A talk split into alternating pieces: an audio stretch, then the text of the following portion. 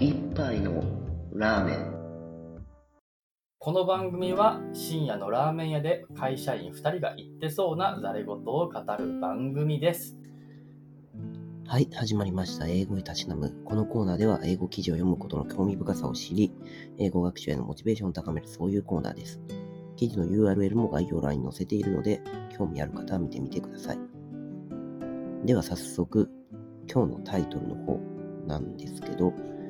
How Our Brains Cope with Speaking More Than One Language というものになります。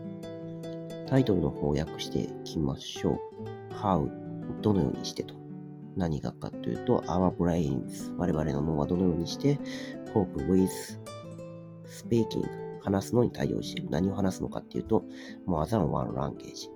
二つ以上の言語ということになります。なので、このタイトル全体を訳すとですね、我々の脳はどのようにして複数言語を話すようになっとるのかということになります。これは今回の記事のタイトルを象徴しているので分かりやすいんですけど、もう少し詳細を話すとですね、バイリンガルとかトリリンガルとかそういった人たちはまあ複数言葉を習得しているわけなんですけど、まあ、彼らがそもそも言葉を話すときの脳の中で一体何が起こっているのかについて、この記事では科学的な仮説を紹介します。で、記事の触りは、その脳の中で何が起こっているのかっていうのの現象の、えーミスって言えばいいんですかね。それのせいで起こっちゃうちょっとした問題点みたいなところを提起しているところから始めます。まあ具体的には何かっていうと、この記者の人が、記事を書いている作者の人が、えフランスの菓子屋かなんかで買い物するわけですね。で、その時店員に話しかけるんですけど、まあ本当はフランス語を話すべきだというところを、まあ、誤ってその中国の言葉を話してしまうみたいなところ。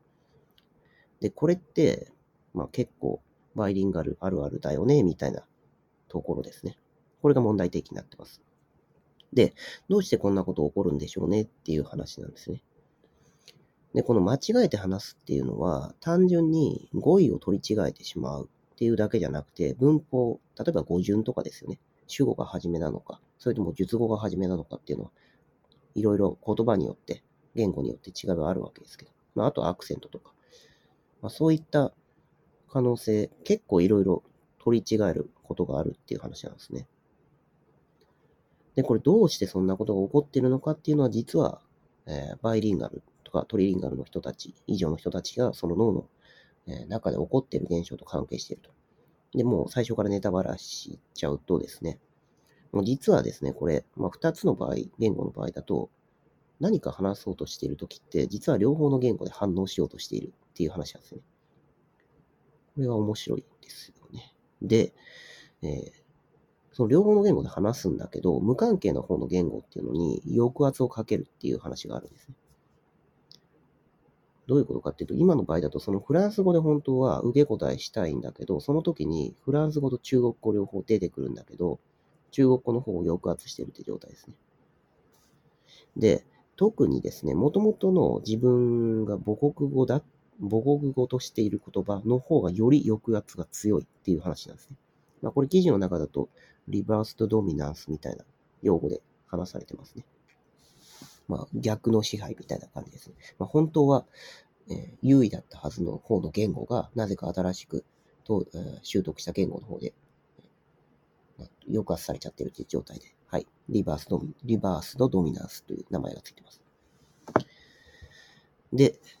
記事の中ではですね、このリバースドドミナンスについての、うん、まあ、これ短期、長期、結構期間が分かれてて、で、短い方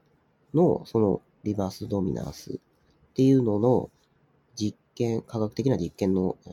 手続きみたいなのを紹介してるんですね。まあ、例えばどうなのかかっていうと、もう英語とかスペイン語両方話せる人に対して、えーテキストを見せるんだけど、えっ、と、その時に、例えば英語のテキストを見せながら、これ多分もう一つの言語化なんかでわざと混乱させて、えっ、と、受け答えしてるのかな。で、その時に、えっ、と、だけど英語で受け答えさせるみたいなことをやろうとしても、その、いくらテキストの方で英語を提示したとしても、うまく英語の方で返せなかったりとかいうことがあるそうなんですね。で、まあもちろん逆もそうで、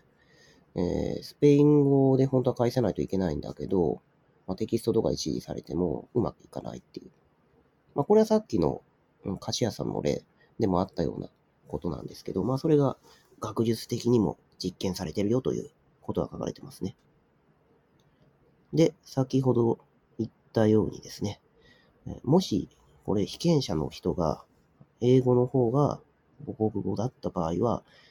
英語の時の方がより抑圧される。つまり、スペイン語はまあまだ話しやすいんだけど、英語で話さないといけない時に、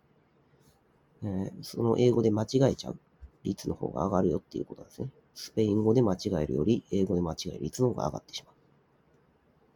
これまだ短期的な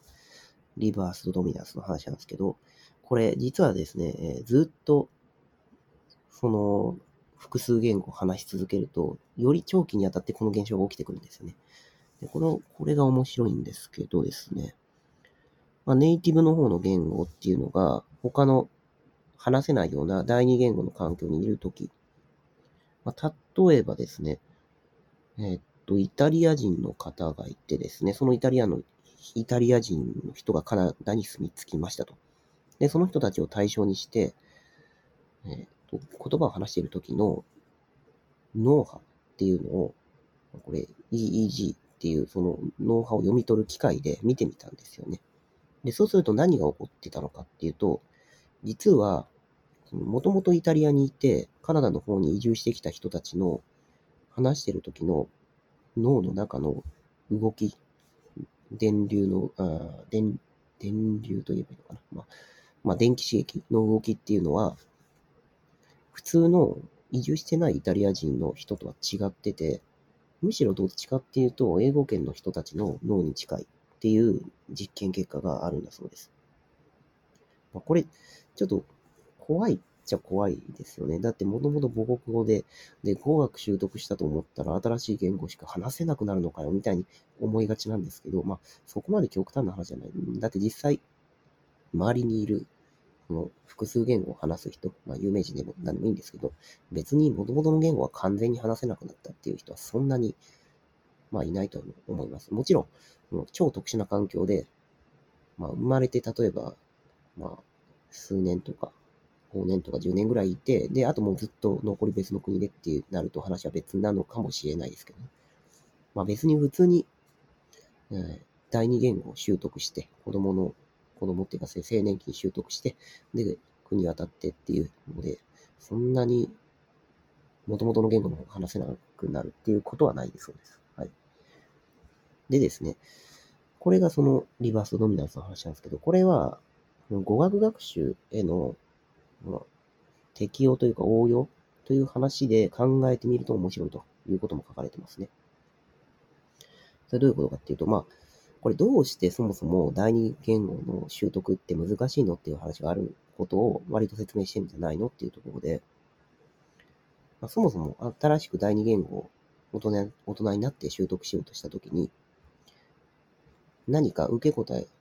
まあ、じゃあ例えば日本語が母国語で英語を話したいとするじゃないですか。で、その時に英語で受け答えしないといけないのに、頭の中って日本語も一緒になって機能しちゃってるっていうことなんですよね。で、我々の脳の、その語学者の脳の中だとその日本語の方が出ちゃってるんで、それを抑圧する形で、かつ英語で受け答えするっていうこと、まあそういう高度なことをしないといけないわけなんだから、やっぱり後天的な学習って難しいですよね、という話が書かれてますね。じゃあどうしようもないのかというとこなんですけど、これはよく言われる話なんですけど、結局語学学習の効率的なやり方の一つに、そのまま現地に飛び込むっていう話があるんですけど、まあ、こういうその脳の言語の抑圧みたいな、かなり強い強制が必要なものっていうのは、環境そのものを入れ替えてしまうっていうぐらいのそのドラスティックな変化をやると、まあ、いいかもしれないよねっていうことは、この中でも示唆されているところでした。まあ、ただですね、急に環境を変えろっていうのは、まあそういう簡単な話ではないわけなので、もし、その我々が語学学習をするときに役に立てる、ここから何か知見をもらおうとするならばですね、一部日々の環境を変える。まあ、例えば、まあ、要はだから英語に触れる時間を長くしろっていう話なんですよ。あとはその英語で話すっていうのを絶対例えば1週間に1回、もう、例えば時間とかも決めてしまって、っていう感じで強制させるっていうのはいいのかもしれないですね。まあ、疲れますけどね。はい。ということで、え単語と慣用の話に移ります。今回も2つなんですけど、No stranger to っていう慣用句ですね、これ。で、strange っていうのはなんか不思議とかあの見知らぬ人、あの、その環境に不安内な人とか、そういうことを意味しているわけなんですけど、no stranger to っていうのは、to の後の物事に対して、stranger、初めての人、初対面の人、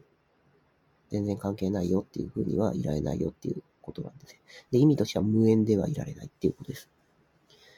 で、引用は、の箇所としましては、その多国語の言語を話す人っていうのは、このリバースとドミナンスの影響からは無縁ではいられないよっていうところで使われてます。じゃあ二つ目。in order ですね。これは、まあ、中学高校のうん構文の中で in order to っていうのを覚えると思うんですけど、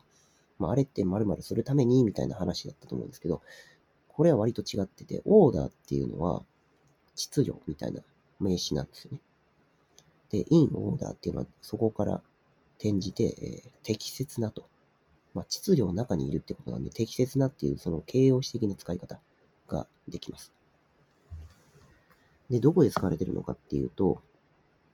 この記者の人が最後に記事を締めるときに、菓子屋さんでいっぱい旅をすれば、言葉がもっと話せるようになる、こういう間違いはなくなるだろうみたいなこと、まあちょっとギャグみたいな感じで言ってるところで、えー多分もっと多くの菓子屋を旅することが適切なのだろうっていうところで使われてます。はい、以上です。